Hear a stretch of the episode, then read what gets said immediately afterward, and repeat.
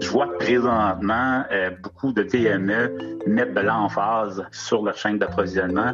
Les gens sont plus intéressés maintenant à faire justement ce qu'on appelle de la gestion de risque. Est-ce qu'on veut aller 100% en Asie? Est-ce qu'on est capable de s'auto-suffire sur certains éléments? Aujourd'hui, euh, dans un prix de produit, la portion achat-approvisionnement peut représenter jusqu'à 70, 75, 80% Donc, la maturité des chaînes d'approvisionnement se doit d'être adressée Vous êtes à l'écoute d'Écoutez bien, un balado de Statistique Canada où nous faisons la connaissance des personnes derrière les données et découvrons les histoires qu'elles révèlent. Je suis votre animatrice, Mélanie. Les mots chaîne d'approvisionnement, nous les entendons de plus en plus et ils sont sur tous nos écrans. Si vous magasiniez des appareils dont les semi-conducteurs font partie des composantes, eh bien, vous avez peut-être dû prendre votre mal en patience pour en faire l'acquisition. Ma collègue est récemment devenue propriétaire d'un véhicule usagé elle m'a raconté que pour le vendeur du concessionnaire, il était devenu si difficile de garder suffisamment de voitures en inventaire qu'il devait maintenant chercher des véhicules d'occasion à vendre afin de répondre à la demande de ses clients. Cette anecdote illustre bien les impacts qui découlent des ralentissements des chaînes d'approvisionnement sur le modèle d'affaires de la vente de véhicules d'occasion. Pour avoir une meilleure idée de ce qui se passe, nous avons questionné notre collègue économiste à Statistique Canada. Bonjour Benoît, merci d'être avec nous pour cet épisode. Est-ce que tu pourrais te présenter, s'il te plaît, pour nos auditeurs? Mon nom est Benoît Carrière, je suis économiste pour euh, Statistique Canada. Euh, je travaille pour la division des comptes et du commerce euh, international depuis plus de dix ans. Et le rôle de mon équipe, c'est de publier à tous les mois les résultats de la balance commerciale de marchandises du Canada. Donc, en gros, l'analyse des flux des exportations et des importations. Lorsqu'on parle de chaîne d'approvisionnement, on parle de quoi au juste? La chaîne d'approvisionnement, c'est un réseau de fournisseurs euh, qui peut être vaste et même euh, extrêmement complexe. Donc, euh, des fournisseurs qui contribuent d'une certaine façon à la fabrication d'un bien. Hein. Puis, dans la chaîne d'approvisionnement, il existe aussi une sorte de synchronisation ou de coordination qui permet à la marchandise euh, d'être produite de façon euh, continue. Donc, euh, je pourrais donner un exemple, ça pourrait peut-être aider les auditeurs. donc, supposons une compagnie québécoise qui produit un bien, puis qui a besoin de 20 types de matériaux ou de pièces pour faire l'assemblage final du bien. supposons que cinq de ces matériaux-là proviennent du Québec, cinq proviennent de l'Ontario, cinq euh, euh, fournisseurs font des pièces aux États-Unis. Donc, la compagnie québécoise importe de cinq fournisseurs des États-Unis. Puis, supposons qu'il y en a cinq autres qui sont en Asie. Donc, ces différentes compagnies-là qui fournissent à la compagnie québécoise ce dont elle a besoin pour produire le bien, ben, ils représentent l'approvisionnement. Mais aussi, l'approvisionnement s'applique tout autant aux fournisseurs euh, qu'à la compagnie finale qui assemble le produit. Donc, dans notre exemple, euh, euh, supposons les cinq fournisseurs de pièces qui viennent des États-Unis, ben, peut-être que, et même assurément qu'eux-mêmes dépendent de l'approvisionnement d'un autre type de pièces qui sont produits ailleurs. Puis peut-être même que ce qui est produit ailleurs, ben, eux dépendent de l'extraction de matières premières d'un autre pays. Donc, dans le fond, on fait face ici à une chaîne euh, de fournisseurs euh, qui sont tous interdépendants, puis qui représentent toute une étape importante dans euh, l'assemblage du bien au Québec. Puis, si on revient à notre compagnie québécoise, ben, normalement, avec le temps, si elle a pu survivre dans son marché, ben, elle a assurément adopté là, une logistique d'approvisionnement avec le temps de plus en plus efficace hein, pour recevoir les pièces au bon moment, euh, mais pas juste au bon moment, dans l'ordre aussi. Hein. Si elle fabrique un véhicule automobile, ben, elle veut recevoir le châssis avant de recevoir le moteur. Euh, donc, cette efficacité-là euh, lui a sûrement permis de faire des économies d'échelle, de diminuer ses coûts, de garder les inventaires bas et du même fait de peut-être diminuer son prix puis de prendre une plus grande part de marché dans l'industrie où elle évolue. Mais ça, c'est en théorie, c'est quand tout se passe bien. Hein. Donc, puis ce qu'on a vu aussi dans les dernières années, euh, les 10, 20, 30 dernières années, c'est que la mondialisation a comme entraîné un étirement ou un allongement hein, de la chaîne euh, d'approvisionnement. Euh, ce qui fait en sorte que les fabricants ou ceux qui assemblent les produits finis sont de plus en plus exposés à des événements qui sont totalement hors de leur contrôle. Pourquoi est-ce qu'on parle des chaînes d'approvisionnement plus que jamais maintenant?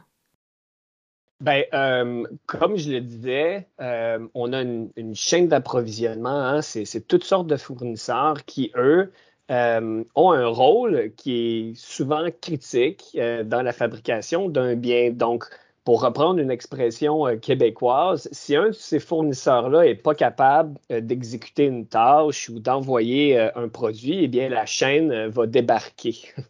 Puis, c'est sûr qu'il y a toujours des événements qui affectent euh, la chaîne d'approvisionnement.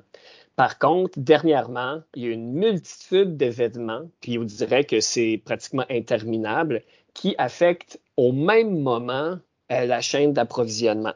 Donc, on peut revenir, évidemment, au début euh, de la pandémie, lors de la première vague, où il y a plusieurs entreprises, spécialement dans, la fabrication, qui ont fermé leurs portes pendant plusieurs mois. Hein. On parle d'un deux, trois mois. Donc, il n'y a pas eu de production, hein, ni au niveau des, produits finis, ni au niveau des pièces, et même au niveau des matières premières aussi, ça a été affecté. Euh, ensuite de ça, il y a une reprise de la production qui a quand même été assez lente. Évidemment, là, euh, ces entreprises-là, c'est des grosses entreprises, puis euh, il n'y a pas un interrupteur euh, qui va remettre euh, la production à on du jour au lendemain. C'est beaucoup plus compliqué que ça. Et pendant les premières vagues, ces compagnies-là étaient aussi affectées par des éclosions. Donc, lorsqu'il y a une reprise de la production, ça a quand même été très laborieux.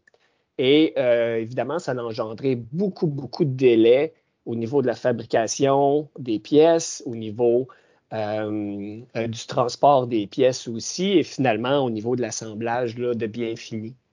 Puis euh, pendant ce temps-là, on avait aussi des problèmes au niveau du transport. Hein. On se souviendra qu'il y a un navire qui a bloqué le canal de Suez pendant quelques semaines. Donc, euh, le canal de Suez, c'est vraiment un endroit névralgique pour le commerce euh, international.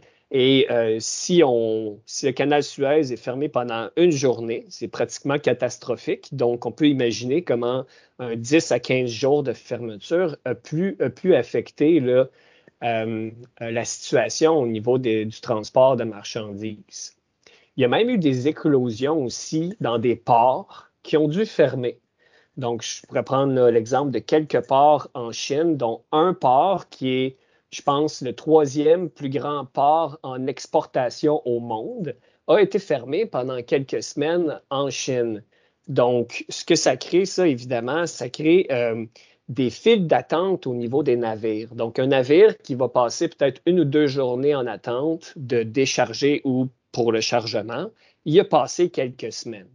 Donc, euh, quand on regarde tous ces problèmes-là, ben, ça fait en sorte que les navires, pendant qu'ils sont stationnés devant le port pendant quelques semaines, ben, ils ne livrent pas de la marchandise. Il y a aussi eu une baisse de la production en Chine à l'automne. Donc, euh, en Chine, pour régler des problèmes de pollution, puis dû aussi à des problèmes d'approvisionnement de charbon, la Chine a coupé le courant dans 17 régions pendant des moments de la journée.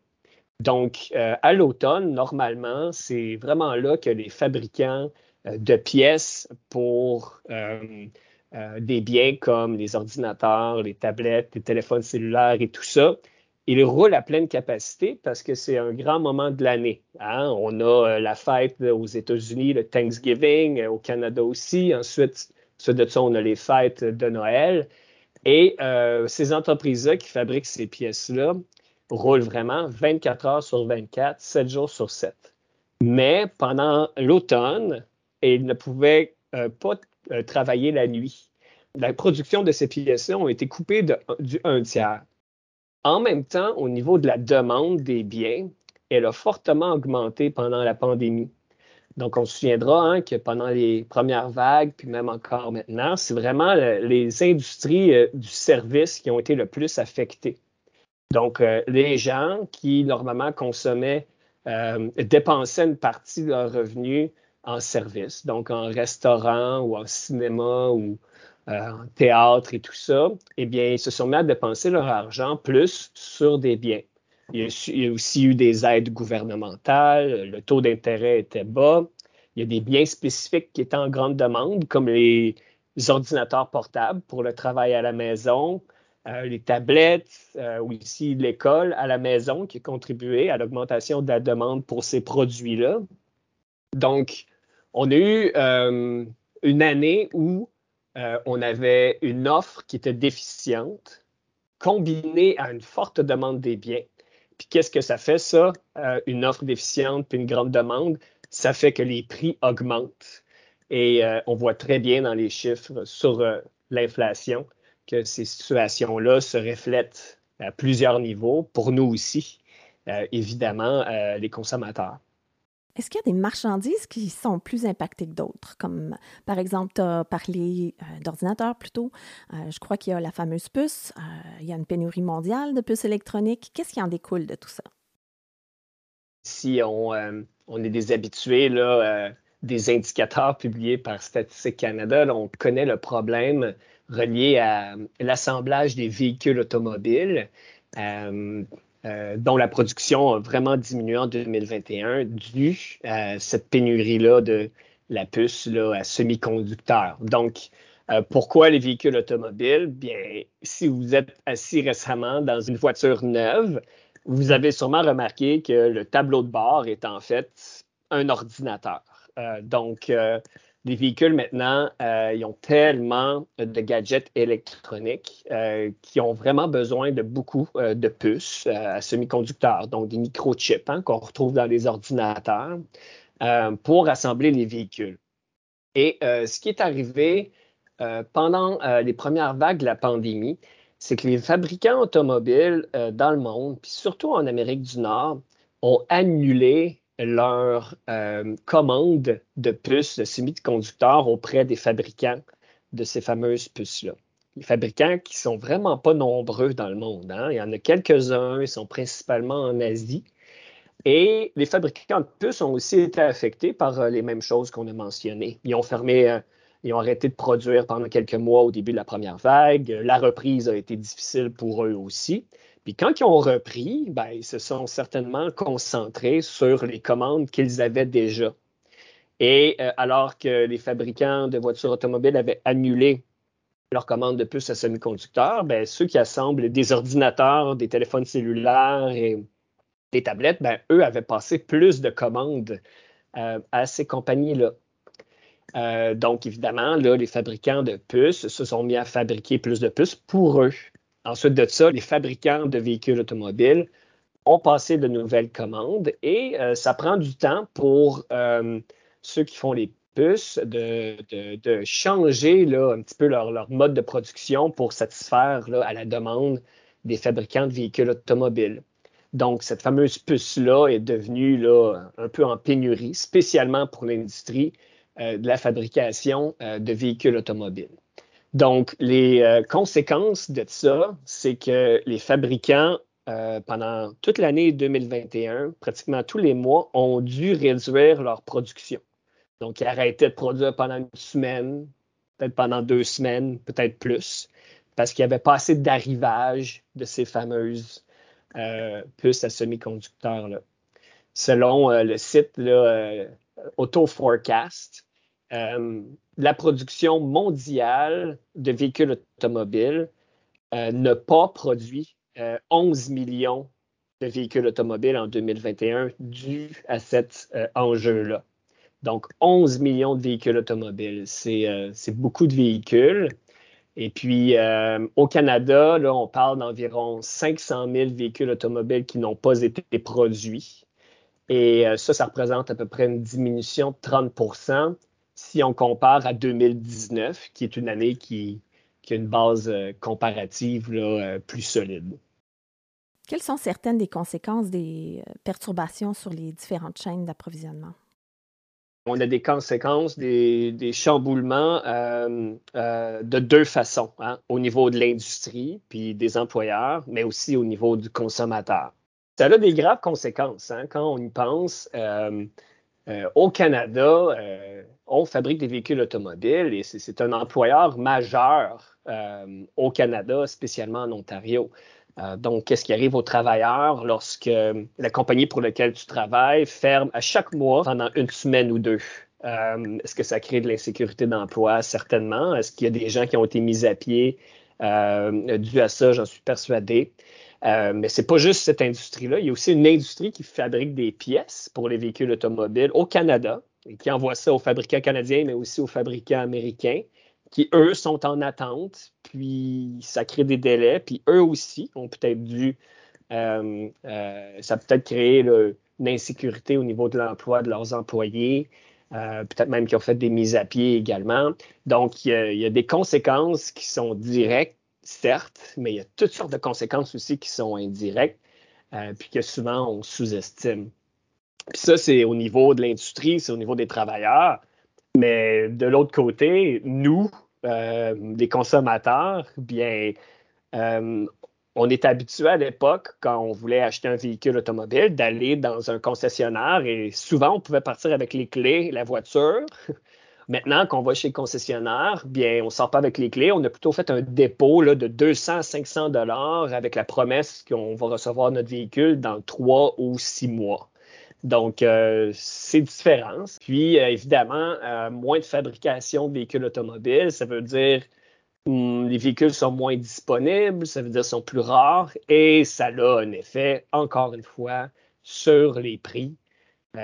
Si on regarde les données de décembre sur l'indice des prix à la consommation, bien, ça disait que sur les 12 mois de l'année, les prix des véhicules automobiles avaient augmenté de plus de 7% alors que pour ce qui est euh, des véhicules automobiles, normalement, euh, on voit quand même une certaine stabilité dans les prix historiquement. Donc 7% c'est vraiment significatif hein, pour 2021 au niveau euh, de l'augmentation du prix des véhicules. On a pu observer donc certaines pénuries de marchandises quand on voulait s'approvisionner quelque chose en particulier à un moment précis. Est-ce qu'on doit s'attendre à un certain changement dans notre façon de s'approvisionner? Oui, ben en fait, euh, on le voit déjà que euh, toute cette situation-là a un impact sur le mode de production. Donc, euh, lorsque on parlait des exemples avec notre compagnie québécoise, on parlait qu'elle avait, avec le temps, fait des gains en efficacité au niveau de la chaîne d'approvisionnement. Euh, on parlait du fait qu'elle tenait des inventaires euh, le plus bas possible, puis ça, ça lui permet de sauver des coûts au niveau de l'entreposage. Et on disait aussi qu'elle s'arrangeait pour recevoir les pièces juste au bon moment. Puis euh, ça, c'est un mode de production qui est comme du juste à temps. En anglais, ils disent un just in time. Donc, c'est vraiment l'entrée et la sortie des marchandises à un moment précis dans la production qui fait en sorte qu'on est extrêmement bien coordonné avec euh, les fournisseurs, puis on est aussi extrêmement bien coordonné avec le client.